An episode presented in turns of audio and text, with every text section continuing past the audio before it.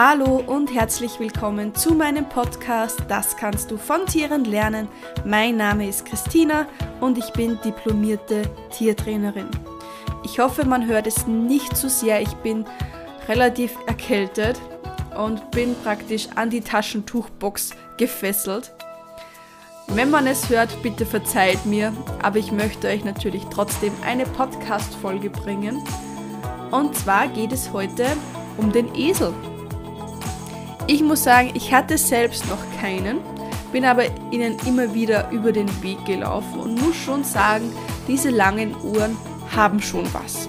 Also gerade unser Nachbar, die haben immer wieder zwei Esel gehabt und die haben auch ähm, eine Ponystute gehabt und haben dann einen Mulifohlen bekommen und da muss ich ganz ehrlich sagen, da hat mein Pferdeherz schon erheblich höher geschlagen und wenn ich irgendwo einen Platz gehabt hätte, ja, hätte ich jetzt wahrscheinlich ein Muli-Pony zu Hause. also die war schon extrem süß. Ich will aber heute nicht über ihren ähm, ja, Cuteness-Faktor reden, sondern über die Einstellung, die ein Esel hat. Denn was ist so der, ja, der typische Spruch, der was uns einfällt, und zwar der sture Esel. Nun finde ich, ist stur immer so negativ behaftet. Aber man kann ja einfach mal sagen, man verfolgt seine Interessen. Man setzt sich durch. Das, es kommt aufs Gleiche raus, aber man bekommt dadurch eine ganz andere Wertigkeit. Und zwar kann ein Esel unheimliche Lasten tragen. Er begleitet seine Besitzer vor allem in ärmeren Ländern teilweise über Stock und Stein und verausgabt sich sichtlich. Doch wer schon mal mit einem Esel zu tun hatte, weiß, dass wenn ein Esel nicht will, dann will er nicht. Und dann ähm, bleibt er auch einfach stehen und dann hat man verloren. Der Esel tritt ganz klar für seine Interessen ein, für seine Rechte ein. Und das heißt, man muss mit dem Esel schon deutlich kommunizieren. Das heißt, man muss ihm auch ähm, schmackhaft machen, warum er etwas machen soll. Und das äh, fordert einfach auch vermehrte Überzeugungskraft. Nun überleg dir mal selbst, wie sehr du für deine Rechte, für deine Interessen, für deine Wünsche eintrittst. Ganz oft, wenn ich mit Menschen rede, kommt nach einer Weile auf, ja, ich sollte öfter mal Nein sagen. Ich sage immer zu allem Ja. Ganz oft hat das damit zu tun, dass man ja keinen vor den Kopf stoßen möchte. Man möchte sich bei niemandem unbeliebt machen. Aber ich habe mal ein sehr schönes Zitat gehört, ich weiß leider nicht mehr von wem das im Originalen ist, aber das geht circa so, und zwar, wenn du immer Ja sagst, ist dein Ja auch nichts mehr wert es hört sich irgendwie total hart an, aber wenn du für selbstverständlich gehalten wirst, dann nimmt jeder an, dass du sowieso einspringst und dann geht die Wertschätzung total verloren. Ich erlebe das immer wieder bei Menschen in meinem Umfeld, die sich teilweise kaputt machen oder sich zu Tode, also nicht zu Tode stressen, aber die sich ziemlich unter Druck setzen, damit sie für die anderen das und das noch tun. Meistens geht das total auf die eigenen Kosten und nicht immer wird das von der anderen Seite dann so gewertschätzt, dass man sich dafür so ein Bein ausreißt. Nein zu sagen muss man lernen. Das geht nicht von heute auf morgen. Aber du kannst ja mal bei kleinen Dingen anfangen. Jemand fragt dich, ob du Lust hast, irgendwas zu machen. Und wenn du keine Lust hast, sagst du Nein. Du musst ja nicht sagen, nein, ich habe keine Lust auf dich. Du kannst einfach nur sagen, du weißt was? Jetzt falle ich wieder in meinem Dialekt. Ich habe heute leider keine Zeit, ich muss das machen, das ist mir sehr wichtig. Wenn ich wieder frei habe, wenn ich wieder Zeit für dich habe, können wir das gerne nachholen. Wenn man es so formuliert, haben nur die allerwenigsten ein Problem damit. Es gibt, wird immer ein paar geben, die was darauf bestehen, die sind dann einfach auch die anspruchsvollsten. Aber ab und zu muss das einfach sein. Und es muss auch deswegen sein, weil du dich, weil du dich selbst ruhig an die erste Stelle setzen darfst. Es bringt niemanden was, wenn du selbst nur mehr auf dem Zahnfleisch daher kriechst, weil du einfach keine Reserven mehr hast. Ab und zu braucht man eine Pause, ab und zu darf man verschnaufen und da ist überhaupt nichts Verwerfliches dran.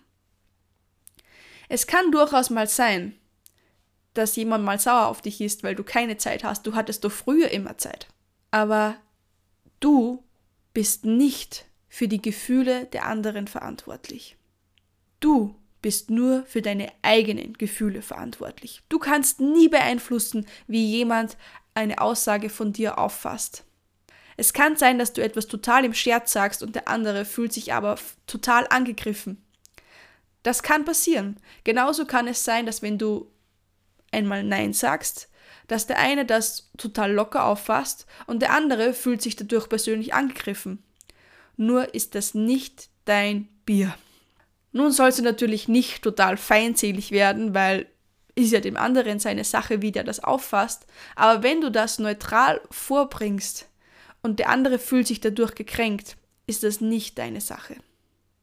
Jeder kann selbst in jeder Sekunde seines Lebens entscheiden, wie er etwas auffasst und wie er etwas findet und wie er sich dadurch fühlt.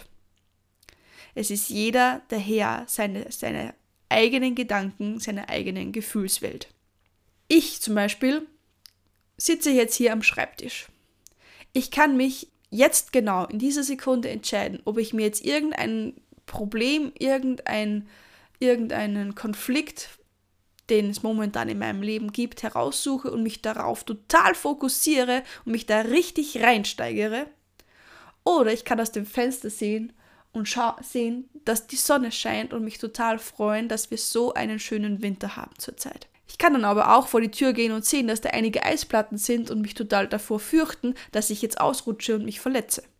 Zu jeder Zeit hast du die volle Kontrolle darüber, wie du dich selbst fühlst, aber du wirst nie die Kontrolle darüber haben, wie andere die Welt sehen, denn sie werden sie nie mit deiner Brille sehen, sondern immer nur mit ihrer eigenen.